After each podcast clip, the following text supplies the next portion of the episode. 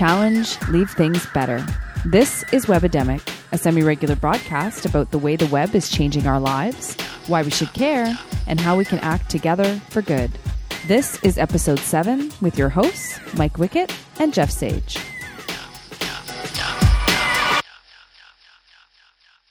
So, welcome back, Mike Wickett. Thanks a lot, Jeff Sage. It's, uh, it's good to be back.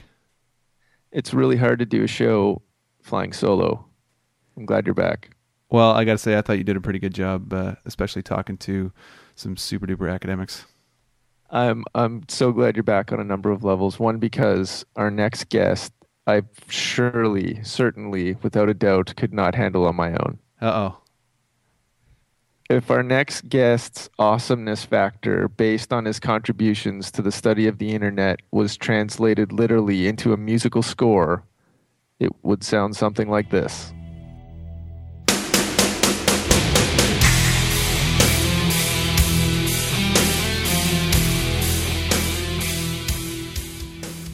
Lee Rainie is the director of the Pew Research Center's Internet and American Life Project, a nonprofit, nonpartisan fact tank that studies the social impact of the Internet.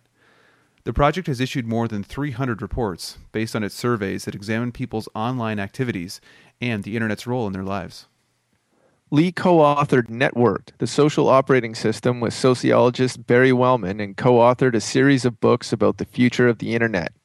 Prior to launching the Internet and American Life project for Pew, Lee was managing editor of U.S. News World Report. He is a graduate of Harvard University and has a master's degree in political science from Long Island University. Lee Rainie, welcome to the show. Thanks, Jeff, for having me. Uh, Lee, so you were responsible for launching the Internet and American Life project.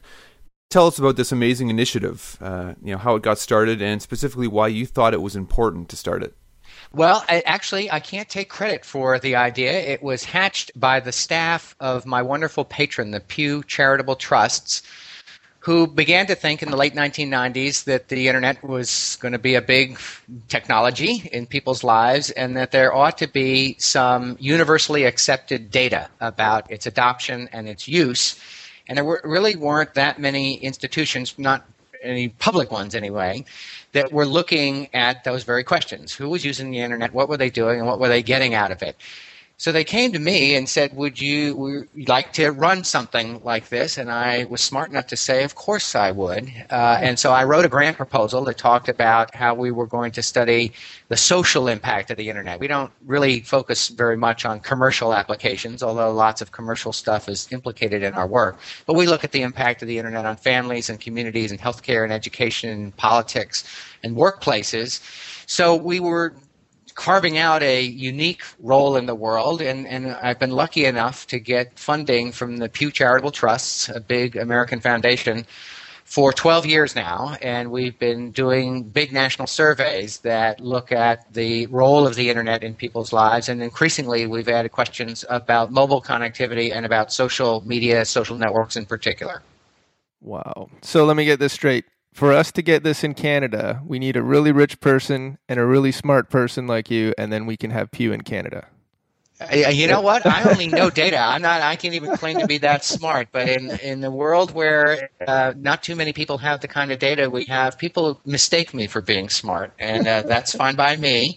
And it's it's a it's a it's a unique um, value proposition because um, in the bio that you read about me, you noted that we call ourselves a fact tank. The Pew Charitable Trust does a lot of advocacy work. It wants to make the world a better place in terms of the environment and healthcare and education and all sorts of things. But our mission is different from that. Their, their funding for us is contingent on the fact that we don't have an agenda driving our work. There's no Pew master plan for fixing the internet. There's no official Pew position on net neutrality. We didn't file comments on the Comcast NBC merger. We don't have an agenda driving our work. We are strictly about the business of doing primary research and about understanding the role of the internet in people's lives and then putting out our data and putting out our reports all for free and mm-hmm. having encouraging people to take a look and to make of the data what they want and to interpret the data in the way that matters most to them. So it's a it's a wonderful model, particularly for a lapsed journalist like me. And since I have no detectable belief system, it's a great way to make sure that um, uh, no advocacy creeps into the work. It's it's an amazing project. Let's let's let's start to dig in a little bit. So as a marketer, it's been exponentially helpful in in my work to have statistically relevant data about internet based trends, and because there's just there's a lot of garbage out there, and that's just the nature of the internet. But let's sort of begin on a on a macro level. Given you work with this type of data every day and for a number of years now, what's out there right now that's blowing your mind? What what data sets are remarkable enough to make Lee Rainie sit up and say, wow? I've worked so often with data that there aren't that many wow moments or surprise moments in my life, uh, but I'm I'm particularly fascinated by the expansion of what Mark Zuckerberg at Facebook calls the social graph the way in which people, through their own social network posts, but also just through their traveling in apps or on the web, are sharing the stuff that they're reading, the stuff that they're watching, the stuff that they're observing, and the way that this is being integrated into so many people's lives there is enormous policy energy in here in Washington, and I'm sure in Ottawa as well, and in, in, in, your provincial governments about the implications of all of this on privacy. So we're we're paying attention to the way that people feel about what they're sharing and how it can be um, misinterpreted or how the government ought to take a role in, in protecting them if, if they, their material is, is captured by the wrong people in the wrong way. So there's lots of stuff related to the social graph that is has a lot of energy now. We're also beginning to think about big data. Uh, there are lots of other data sets. We, we gather our data as big national surveys. So we talk to people on the telephone and we ask them questions about their internet use, and that's a wonderful way to get uh, a lot of good stories about technology adoption. But there are other data now that are being collected by technology companies, by corporations, by governments, and other analytics. And it's, it'll be interesting to watch how those data are interpreted and how they are used, particularly in the business and, and public policy arena. So we're paying attention to the, the, the rise of big data. And of course, a lot of people are interested in what's around the corner with technology. So mm-hmm. we're, we're sort of poised to capture uh, the new interfaces that people are going to be using. Obviously, right now, people are talking to their smartphones and getting answers. They don't need to type in anything. They're swiping and getting answers. Uh, there are ways now that people are using services like Microsoft Kinect, and they're just gesturing and getting data to, to do the dance that they wanted to do. So there are new ways now that people are going to be interacting with data, gathering up material, sharing with their social networks, and we're really interested in how that kind of stuff unfolds too. You um just a sub question on that. I think you gave a keynote about a year ago, just when we were researching for the show, and you said uh, something to the effect that you have in the past over predicted the sensitivity of how much people would be upset about large organizations gathering their data or collecting their personal data. Is is that still true today? In the work that we've done on privacy, stretching back to the year 2000 we've seen a very clear sort of paradox in the way that, that people think about privacy, Americans in particular. They will say that as a value, as a political, moral aspect of life, they really, really value privacy. They want to be in control of their identity. They want to know who's capturing stuff about them. They want to intervene to make sure that people under, have the right understanding of who they are and what they're doing. And it's a very precious to Americans. And yet, on the other side of their behavior, they act in ways that are not terribly discriminating about what they share and how they share it and and how they march through life. Part of that is they don't necessarily know what's being collected about them. You know, as they browse, they don't necessarily know what cookies are on their browser and they don't necessarily know what companies are are capturing about them. But in many cases, they are making pretty interesting calculations about uh, the value of getting access to a product or a service and giving up some personal information in return for that. So if, if convenience is at issue, if uh, if their desire to get to information is greater than their desire to protect their identity, there are lots of ways in which Americans uh, sort of shed what others have called data exhaust and they're not too concerned about how it's going to be used. Not many Americans have actually said, "I've I've been hurt." by what I've disclosed. I've been hurt by the misunderstanding that a company or a government has formed about me based on its profiling of me.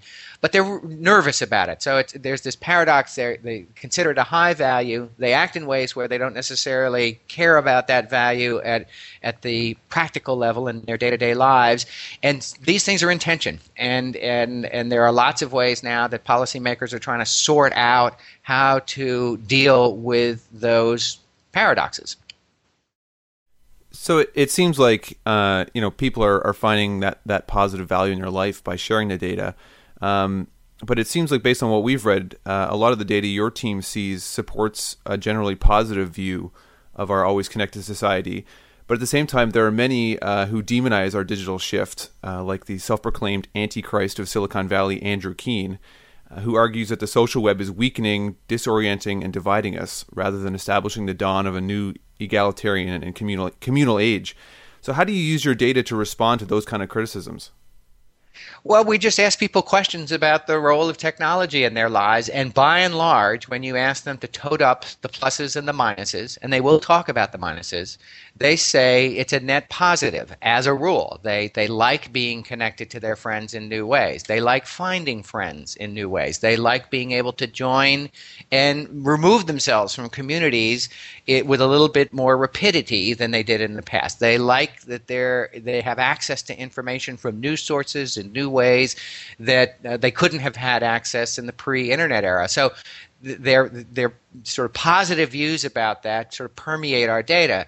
The other thing that we've done, of course, is is is to look at correlations, and we've seen pretty strong evidence that, for instance, uh, the people who uh, have Facebook profiles are more trusting than others. They have more friends than others. They are more likely to participate in politics than others. They're more likely to engage in public spaces. So the concern that people are using the internet to retreat from real life uh, doesn't play out in our data. And in, in interesting ways, the people who are using social networking sites and their cell phones are getting more information from more diverse sources, and they're actually sort of expanding the diversity of their networks rather than contracting it into these echo chambers that people worry about.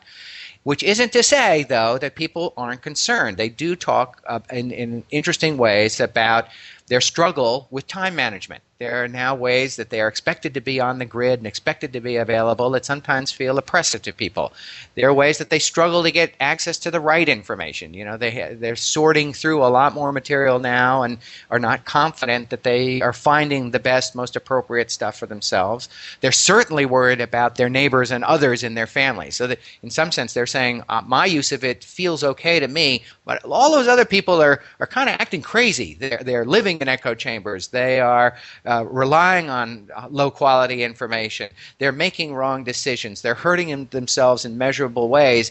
And so this this isn't a uniformly positive story. And sort of one of the things that we try to do in the book that you mentioned at the beginning is to parse which sides of it seem to be working well for people and which sides of it are a challenge for people the the balance in your narrative is so refreshing, so refreshing, and I, I assume that sort of stems from the fact that you are sort of a fact tank and there's no real agenda coming from this data. But you know, I I wish more of this balanced approach was sort of permeating out there uh, uh, in these little internet snippets that we see floating around the web, but they, they don't often seem as balanced as as the narrative that that sort of seems to permeate through your research. But it's interesting that we see a. Um two very different kinds of reactions when we put out new reports on things. So we gather up these data and we write them up in, in fairly approachable journalistic style uh, writings. And on the one hand, there are people who say, holy smokes, the world is changing. You know, they, they see our data and say, wow, I didn't know that that many people use social networking sites. Wow, I didn't know that many people use Twitter. Wow, I didn't know that many people were getting health information offline. So, the, online. So, so there's a way in which people are, are surprised at the level of engagement and involvement people have in the internet community. Then a lot of our data, though, push back against the sort of utopian and overly um, enthusiastic views that come out of tech communities. so that in, in the, the reaction in those communities is wow only that number of people use twitter wow not everybody has a smartphone wow, I didn't know that people felt oppressed by by getting so many emails and stuff like that. So so there's a, public reaction that sort of says this is this is a revolution that is interesting to watch because I didn't know about it. There's another thing where we're we're sort of a reality check against people who get overly enthusiastic about the role of technology in people's lives. Plus, that all they're doing is looking at others who function and live like they do, and they think, well, everybody must have a smartphone because all my friends do. That's not the case. The book uh, is again networked, the new social operating system, and um, I have to say, both Mike and I devoured the book in like a day and a half, and and I fancy myself a pretty busy busy person, and I stopped everything and and just tore through this. the The narrative was just so so refreshing. Um, you recently, just switching gears, you recently published a report on education, and not to get too deep into this because we're having a, a show uh, coming up specifically on education, which we'll probably lift a quote from you here. But um, it, it, seems like being able to operate effectively with a larger, more loosely connected social network, as you pointed out, is is increasingly, I guess, a basic literacy requirement to succeed. And obviously, the younger generation are learning this on their own through life experience, but how do you think our education system will, or probably more accurately, must adapt to these shifts outlined in your report? I'm going to break apart my answer into into two domains. Sure. Um, I was actually editing yesterday a report that we're going to put out uh, in September or early October where we've interviewed teachers about how they observe student behavior when it comes to research and, and their own practices of gathering up information and preparing lesson plans and things like that. And again, they have this very nuanced and ambiguous feeling about the role of technology in their students' lives. Uh, they, they think that their students have access to more stuff, and when they are engaged, they are much more immersed in, in subjects than they remember students being in the past. But at the same time, the, the, these teachers worry about the cut and paste mentality of students, how deeply reliant they are on search engines to get them what they want, and how uncritical they are about what they find when, once they encounter material in search engines and online. So the, the education system, uh, certainly the uh, the middle and high school system in America, those folks are struggling with some of the positive and negative negative impacts that these have on on the learning environment and um, and so what you hear from these teachers is we've got to inculcate new literacy skills. We actually have to probably teach a little bit more fluency with technology in our classrooms. We certainly got to help students understand how to master the tools of search and how to evaluate information and things like that. So that's one dimension of the of the work that we've done and and that how the education system is struggling with these technologies. The other thing that we did recently was talk to um, experts in the technology field and the scholarly fields about the impact of these technologies on higher education. And and we talked about it in the context of the future. Be, you know, what's going to happen by the year 2020? Are, are colleges and universities mostly going to function the same way that they do now, or are these things going to be um, deeply disruptive? And the answer was a little of both. That that there are, that the basic business model of universities feels as challenged now as the news business model was challenged in the late 1990s and early 2000s, and is now you know being revolutionized. And it feels like the education system is going to go through a similar trajectory and very similar kinds of challenges as they adjust to the realities of how people learn in this new environment. The model of gathering up people putting them in a physical place called a classroom and putting a professor in front of them and teaching them uh, is is maybe not going to survive for lots of universities and colleges in the future. Um, and yet, other people worry that if you if you go to distance learning a lot and you have a different credentialing system, that some of the magic of classrooms, where good professors can watch and engage with their students in challenging, interesting, engaging ways, that gets lost. And so there's again these tensions about does does the business work, does the educational outcome work, and and so we're we're definitely in a in a period of transition. Although, you know, it's it's accurate to point out that education systems have um, resisted lots of change over the generations, and it's not entirely clear that they're going to embrace a lot of change, even in the context of these technological revolutions. Just before we kind of dive into uh, uh, another key tenet of your book, um, just for sort of our Canadian listeners, a lot of the the research you do sort of revolves around American statistics, and so say if I'm consuming um, you know a report about social media and you know it's this many percentage of people are doing mobile and social and that sort of thing how do you think loosely that would compare to to canada Oh, I think it's uh, completely overlaps. Uh, actually, my co-author Barry Wellman is a professor of sociology at the University of Toronto.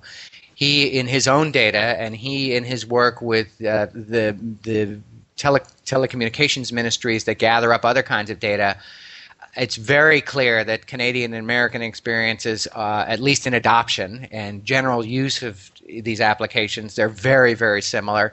As is the case in the in the UK. I mean, some European countries are, are, are maybe a year or eighteen months or two years behind where America and Canada are, and obviously developing countries are in very different places altogether. But the American and Canadian experiences are are very, very similar. So speaking of Barry Wellman, um, in, in the book we've been talking about, you mentioned the uh, you sort of sum it up as the triple revolution of social networks, the internet, and the mobile revolution. So tell us a bit more about those three developments and how they've been so paramount in the increasing influence of the internet. Well, Barry has been saying and researching for for years preceding the internet uh, a big social change that was taking place and pretty evident uh, a couple of generations ago.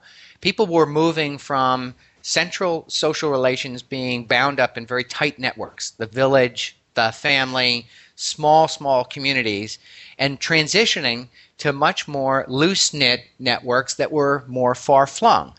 Uh, the, there were ways in which those tight networks in people's lives were being replaced by these more diverse, more dispersed networks.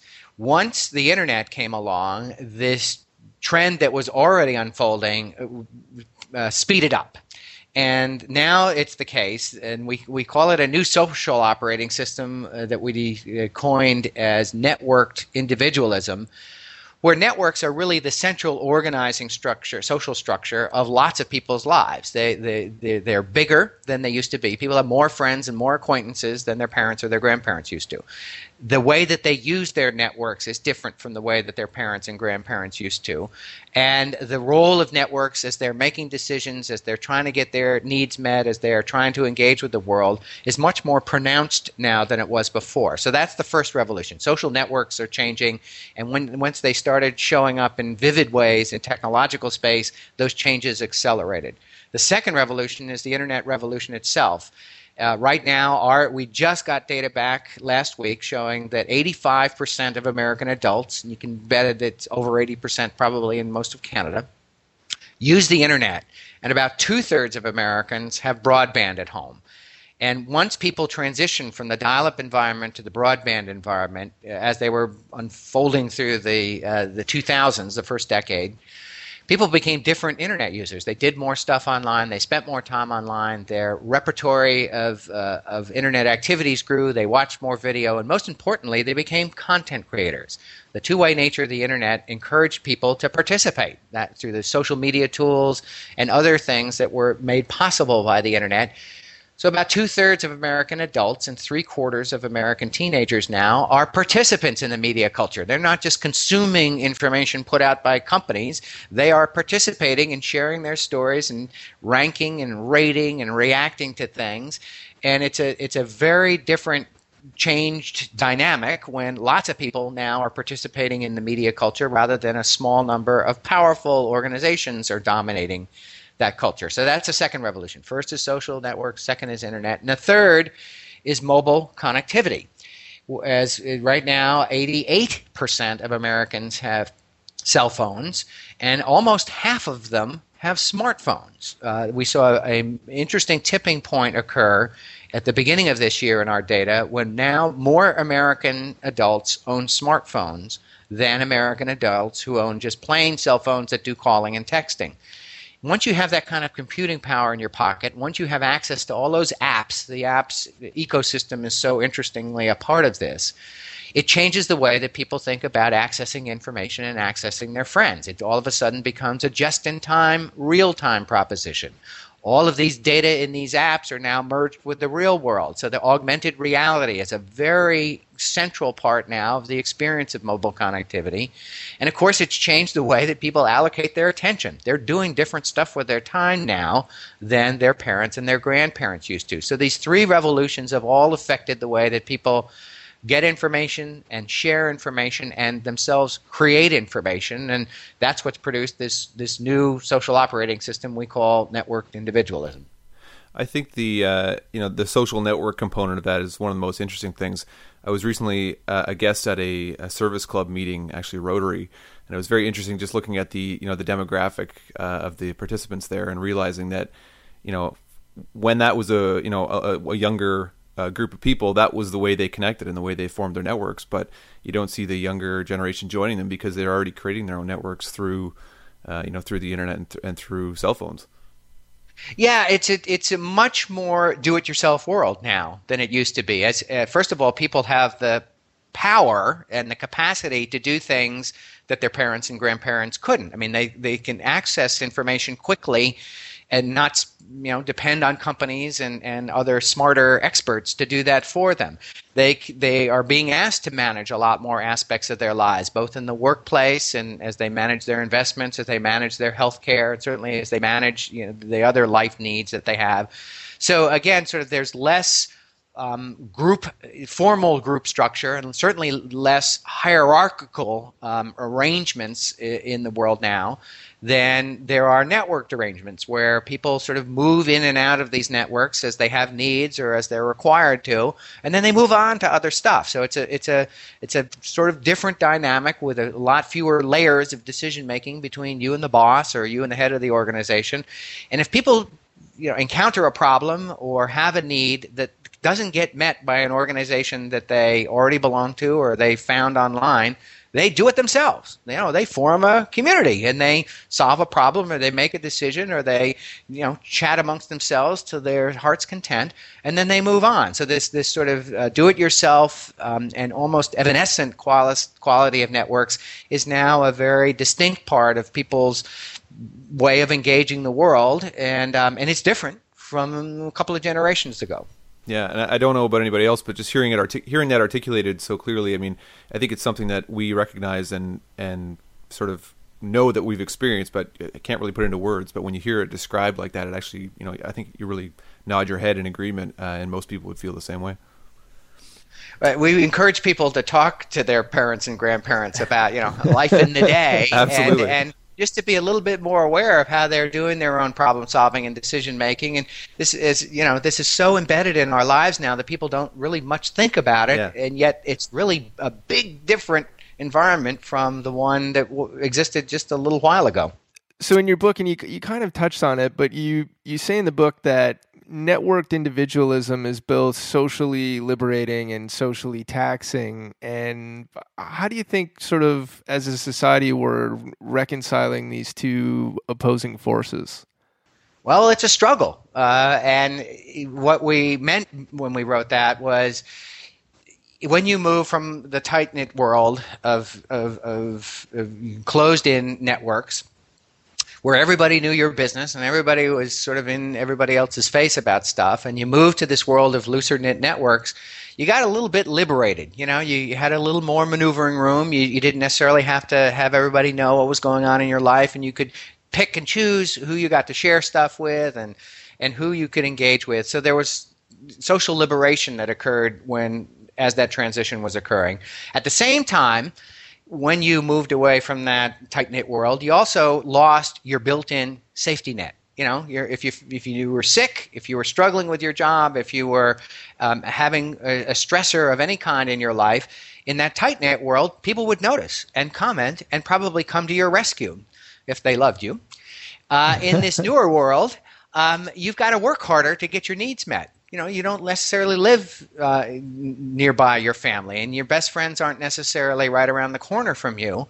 And so you've got to express your needs a little bit more aggressively. You've got to make sure that you articulate what you want out of the world and reach out to people to get the information and get the analysis and, and get the social support that you need. So there's more work involved and and people are living with that stress. So so so being at work is actually one of our probably one of our most prominent social networks. So how do you think uh, you know businesses are adapting to this tension? I mean, we spend you know the majority of our time at work typically, and and so those tensions that you were talking about, how are how are organizations having to deal with this and, and shifting their uh, their priorities?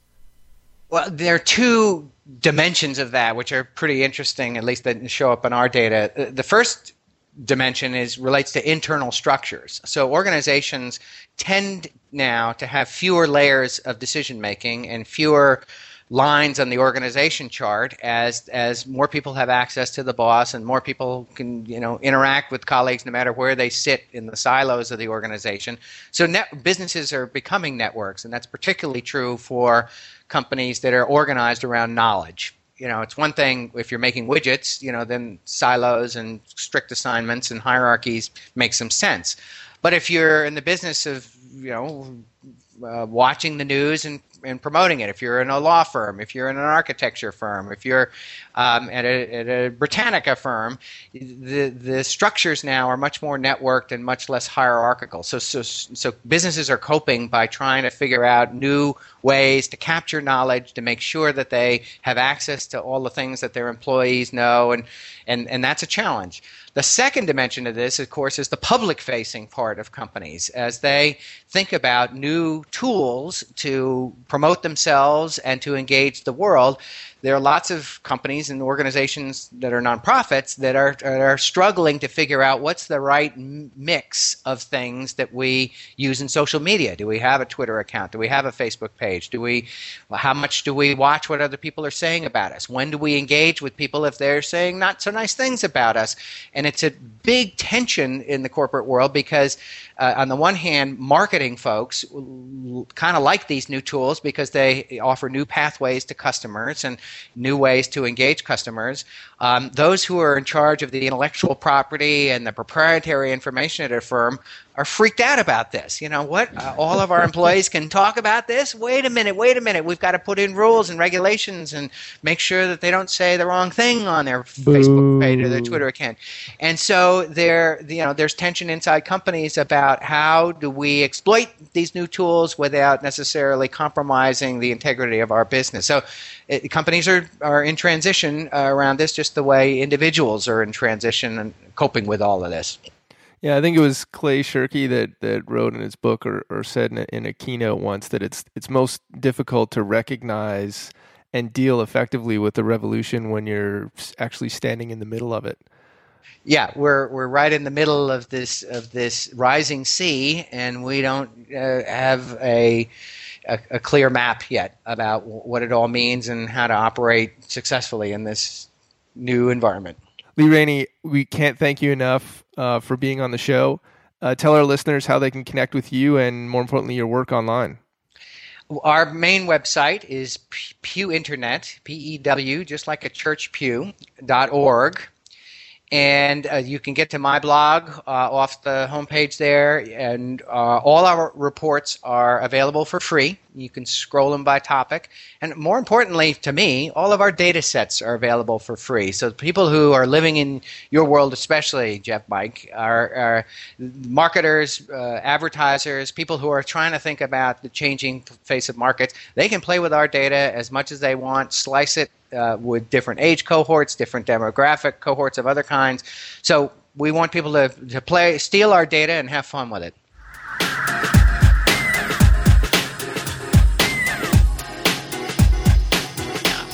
A special thanks to our guest, Lee Rainie.